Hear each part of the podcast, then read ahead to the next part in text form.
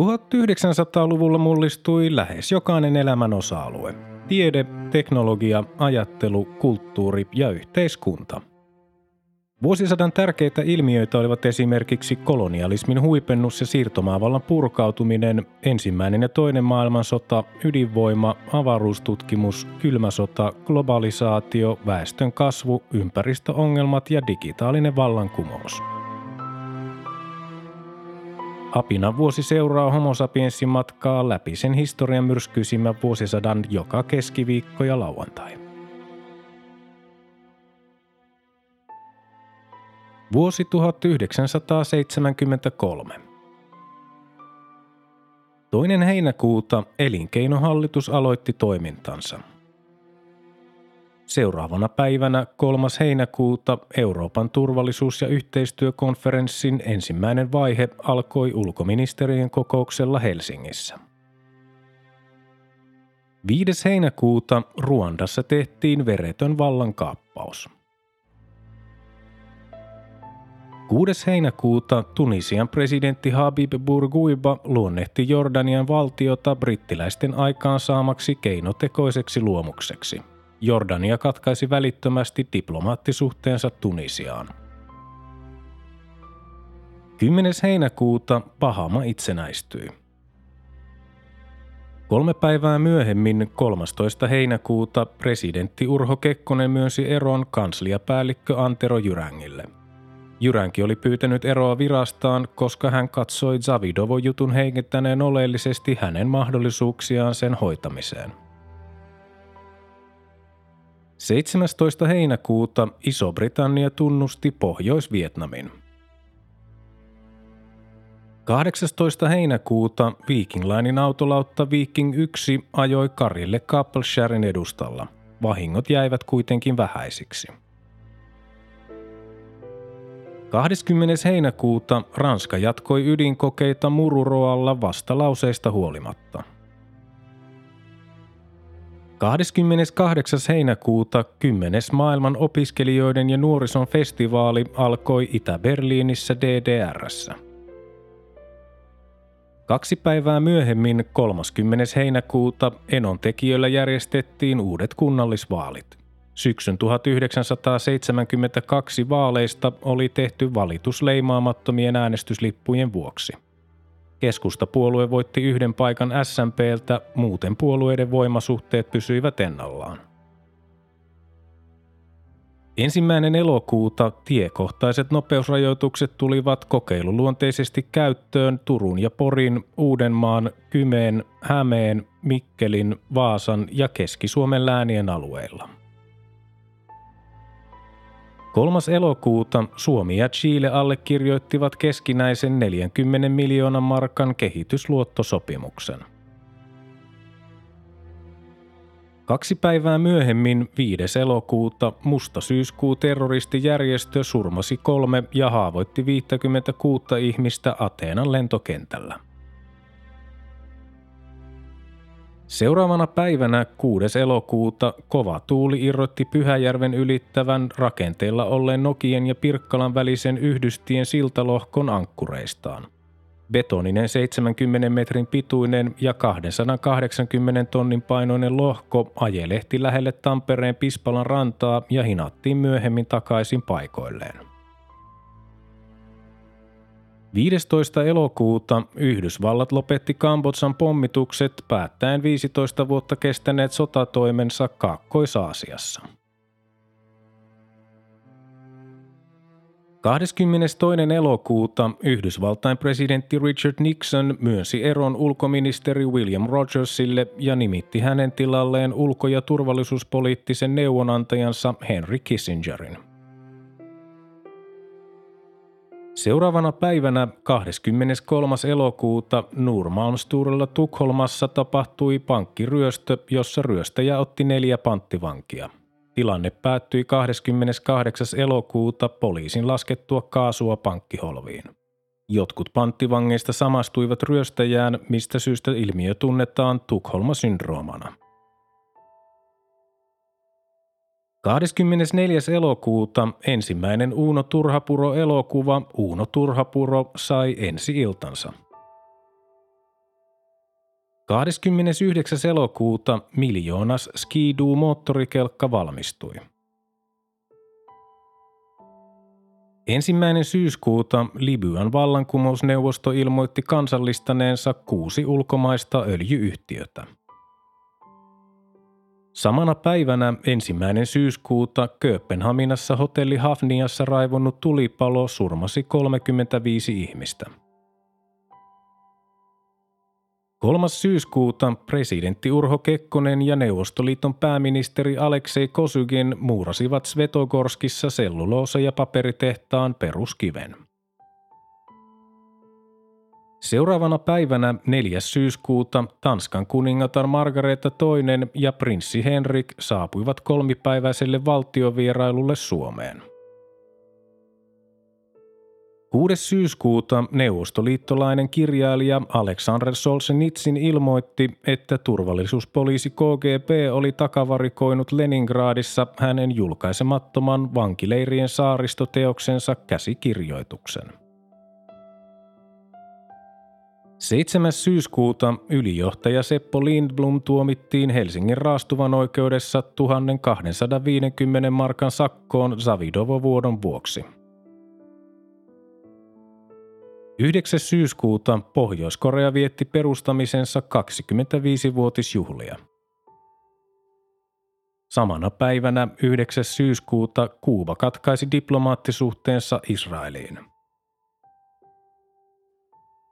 11. syyskuuta Chilen presidentti Salvador Allende kuoli sotilasvallan kaappauksessa ja Augusto Pinochet siirtyi maanjohtoon 17 seuraavan vuoden ajaksi – Maan rajat suljettiin, parlamentti hajotettiin ja vasemmistolaisten vangitsemiset ja teloitukset alkoivat. Kaksi päivää myöhemmin, 13. syyskuuta, Suomi, Ruotsi ja Tanska keskeyttivät kehitysavun antamisen Chilelle. Poliittinen vasemmisto vaati Suomea katkaisemaan diplomaattisuhteensa Chileen. 15. syyskuuta Ruotsin kustaa 6. Adolf kuoli Karle 16 kustaa nousi valtaistuimelle. Uusi kuningas otti tunnuslauseekseen För Sverige i tiden Ruotsin hyväksi ajan hengessä. Kustaa 6. Adolf haudattiin Haagan linnan puistoon 25. syyskuuta. 18. syyskuuta Länsi- ja Itä-Saksa sekä Bahama-saaret hyväksyttiin YK jäsenmaiksi – Samana päivänä 18. syyskuuta Etykin toinen vaihe alkoi Genevessä Sveitsissä. 20. syyskuuta poliittinen äärivasemmisto järjesti Suomen ja EECn välisen vapaakauppasopimuksen vastaisia mielenosoituksia eri puolilla maata. Eduskuntatalon edustalla pidetyssä mielenosoituksessa puhuivat muun muassa SKPn puheenjohtaja Arne Saarinen ja SDPn kansanedustaja Ilkka Taipale – 21. syyskuuta Neuvostoliitto ja Itä-Saksa katkaisivat diplomaattisuhteensa Chileen. Seuraavana päivänä 22. syyskuuta Iso-Britannia tunnusti Chilen sotilashallituksen. 24. syyskuuta Guinea-Bissau julistautui itsenäiseksi Portugalin alaisuudesta – Samana päivänä 24. syyskuuta Yhdysvallat tunnusti Chilen sotilashallituksen. 27. syyskuuta kansanedustajat Raimo Ilaskivi, Salme Katajavuori ja Kullervo Rainio erosivat kokoomuksen eduskuntaryhmästä EEC-sopimukseen liittyneistä suojalaista syntyneiden erimielisyyksien vuoksi – 30. syyskuuta Tampereella Kalevan kirkon edustalla paljastettiin kuvanveistäjä Terho Sakin muotoilema Kalevala muistomerkki. Ensimmäinen lokakuuta työsuojeluhallitus aloitti toimintansa. Pääjohtajaksi tuli entinen valtakunnan sovittelija Erkki Sunila – 6. lokakuuta Jom Kippur-sota, Egyptin ja Syyrian joukot hyökkäsivät Israeliin juutalaisten pyhäpäivänä. Sota päättyi 26. lokakuuta.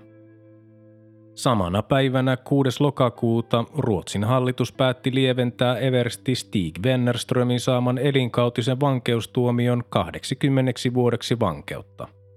Wennerström oli vuonna 1964 tuomittu vakoilusta Neuvostoliiton hyväksi. 10. lokakuuta Yhdysvaltain varapresidentti Spiro Agnew erosi tunnustettuaan syyllistyneensä veropetokseen. 11. lokakuuta kansanedustaja Tellervo Maria Koivisto erotettiin kuukaudeksi SDPn eduskuntaryhmästä, koska hän oli puolueen ja ryhmäpäätösten vastaisesti äänestänyt EEC-suojalakeja vastaan. 16. lokakuuta kuusi Persianlahden suurinta öljyntuottajamaata vähensi öljyntuotantoa neljänneksellä ja korotti raakaöljyn hintaa 17 prosenttia. Samana päivänä 16. lokakuuta hallitus antoi eduskunnalle esityksen EEC-vapaakauppasopimuksen hyväksymiseksi. 17. lokakuuta öljykriisi, arabimaat asettivat Israelia tukeneet maat boikottiin. 18. lokakuuta kansanedustajat Raimo Ilaskivi ja Kullervo Rainio palasivat kokoomuksen eduskuntaryhmään. Seuraavana päivänä 19. lokakuuta RKPn johto moitti julkisesti niitä puolueen jäseniä, jotka olivat aktiivisesti toimineet toisen puolueen hyväksi – Lausuma oli suunnattu puolueen oikeistoa ja erityisesti kansanedustajaa Georg C. Äänruutia vastaan. 20. lokakuuta Sydneyn operatalon avajaiset. 22. lokakuuta Ruotsin poliisi teki kotietsinnän vasemmistolaisen Folketi Bild-lehden toimitukseen Tukholmassa – Lehti oli toukokuussa ilmestyneessä numerossaan syyttänyt Ruotsin tiedustelupalvelua vakoilusta. Poliisi pidätti viisi henkilöä, joista kolmea epäiltiin vakoilusta ja kahta avunannosta vakoiluun. 24. lokakuuta Suomi ilmoitti olevansa valmis ottamaan vastaan sata chileläistä poliittista pakolaista. Ensimmäiset pakolaiset saapuivat 19. marraskuuta. Samana päivänä 24. lokakuuta perustuslaillinen kansanpuolue merkittiin puoluerekisteriin. 29. lokakuuta ensimmäinen Bosporin salmen ylittävä silta, Bosporin silta, avattiin liikenteelle Istanbulissa Turkissa – 7. marraskuuta Metsäliitto, Nokia ja Serlakius perustivat Oy Metsäbotnia AB, jonka sellutehdas oli tarkoitus rakentaa Kaskisiin. 9. marraskuuta Helsingin raastuvan oikeus tuomitsi presidentin entisen kansliapäällikön Antero Jyrängin Savidovo-vuodon vuoksi 3200 markan sakkoihin virkamiehen salassapitovelvollisuuden rikkomisesta – 11. marraskuuta Israel ja Egypti allekirjoittivat aselevon. Samana päivänä 11. marraskuuta Mariner 10 luotain laukaistiin radalleen. 13. marraskuuta Islannin ja Ison-Britannian välinen niin kutsuttu Turska-sota päättyi. 14. marraskuuta Yhdysvallat tunnusti Taivanin olevan osa Kiinaa. Samana päivänä 14. marraskuuta TPSLn seuraajaksi perustettu sosialistinen työväenpuolue merkittiin puoluerekisteriin. Samana päivänä 14. marraskuuta prinsessa Anne ja ratsumestari Mark Phillips vihittiin avioliittoon Lontoossa – 16. marraskuuta eduskunta hyväksyi Suomen ja EECn välisen vapaakauppasopimuksen äänin 141 vastaan 36. Presidentti Urho Kekkonen vahvisti sopimuksen 21. marraskuuta. 17. marraskuuta Kreikan hallitus julisti levottomuuksien vuoksi poikkeustilan ja ulkona liikkumiskiellon koko maahan – 19. marraskuuta kokoomus säilytti asemansa suurimpana puolueena järjestyksessä toisissa oppikoulujen ja lukioiden kouluneuvostovaaleissa. Myös toiseksi suurin puolue SDP lisäsi kannatustaan. 20. marraskuuta eduskunta langetti SMPn Veikko Vennamolle ja Rainer Lemströmille kahden viikon työskentelykiellon käyttäytymisrikkeiden vuoksi. J. Juhani Kortesalmi koki saman kohtalon 23. marraskuuta. 21. marraskuuta ralliautoilija Timo Mäkinen voitti ensimmäisenä suomalaisena RAC-rallin Isossa Britanniassa – 25. marraskuuta Kreikan diktaattori George Papadopoulos syöstiin vallasta sotilasvallan kaappauksessa. 27. marraskuuta Paasikivi-seura luovutti Finlandia-talolle neuvostoliittolaisen taidemaalari Ilja Glasunovin maalaaman presidentti Urho Kekkosen muotokuvan, joka oli jo keskeneräisenä herättänyt huomiota. Teosta ei kuitenkaan pidetty onnistuneena ja se sijoitettiin seuran omiin tiloihin. 30. marraskuuta työministeriön osastopäällikkö diplomi-insinööri Asko Oinas nimitettiin Lapin läänin uudeksi maaherraksi vuoden 1974 alusta lukien. Edellinen maaherra Martti Miettunen siirtyi eläkkeelle. Ensimmäinen joulukuuta Papua Uusi-Guinea sai itsehallinnon. Samana päivänä ensimmäinen joulukuuta Mugens Glistrupin johtama oikeistolainen kansallinen edistyspuolue menestyi Tanskan kansankäräjävaaleissa. Pääministeri Anker Jörgensen jätti hallituksensa eronpyynnön vaalituloksen selvittyä. 3. joulukuuta Pioneer 10 luotain välitti ensimmäiset lähikuvat Jupiterista – 4. joulukuuta Chilen hallitus julisti Ruotsin Chilen lähettilään Harald Edelstamin ei-toivotuksi henkilöksi. Edelstam oli avustanut poliittisista syistä vainottuja ja häntä syytettiin tämän vuoksi puuttumisesta Chilen sisäisiin asioihin. Mustaksi neilikaksi kutsuttu Edelstam sai sankarin vastaanoton saavuttuaan Arlandan lentokentälle Ruotsiin. 5. joulukuuta kansanedustaja Georg C. Äänruut erosi RKPstä katsottuaan jääneensä vaille vaikutusvaltaa. Hän ilmoitti hieman myöhemmin liittyneensä perustuslailliseen kansanpuolueeseen. Seuraavana päivänä 6. joulukuuta Yhdysvaltain uusi varapresidentti Gerald Ford astui virkaansa – 10. joulukuuta sää lauhtui vuorokauden aikana ennätyksellisen paljon, paikoin yli 30 astetta suurimmassa osassa maata. 15. joulukuuta Päijänne-tunnelin louhinta alkoi. 18. joulukuuta Venstren puheenjohtaja Paul Hartling muodosti Tanskalle uuden hallituksen – Samana päivänä 18. joulukuuta suomalaiset urheilutoimittajat valitsivat pikajuoksija Mona-Lisa Pursiaisen ensimmäisenä naisena vuoden parhaaksi urheilijaksi. Samana päivänä 18. joulukuuta Tukholman käräjäoikeudessa alkoi IB-vakoilujuttuun liittynyt oikeudenkäynti. Lokakuussa pidätettyjä Jan Guillolta, Peter Brattia ja Håkan Isaksonia syytettiin vakoilusta – Guillo ja Bratt olivat toukokuussa kirjoittaneet Folketi Bild-lehteen artikkelin, jossa Ruotsin viranomaisia oli syytetty vakoilusta ja yhteistyöstä Yhdysvaltain tiedustelupalvelu CIAn kanssa.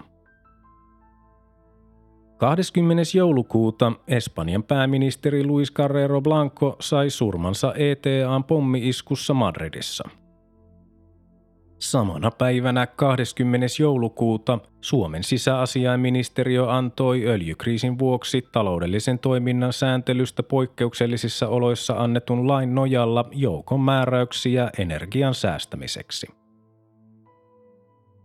23. joulukuuta Persianlahden alueen öljyntuottaja maat päättivät nostaa raakaöljyn hintaa 126 prosenttia –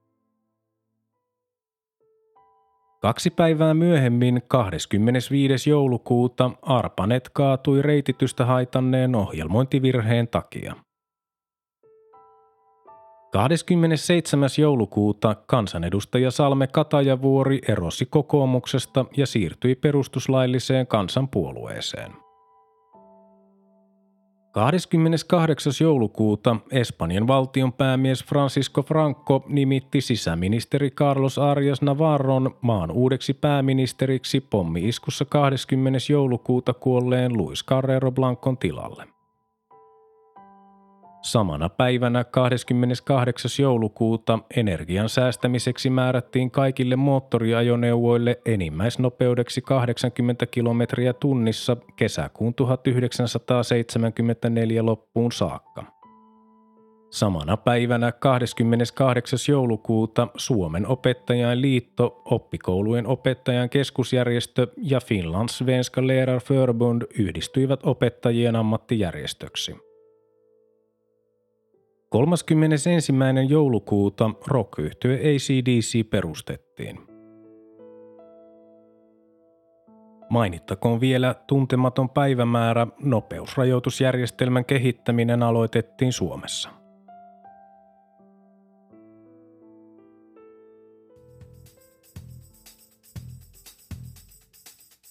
Tämä oli Apinan vuosi. Homo sapiensin seikkailut jatkuvat taas seuraavassa jaksossa. Liitytään mukaan.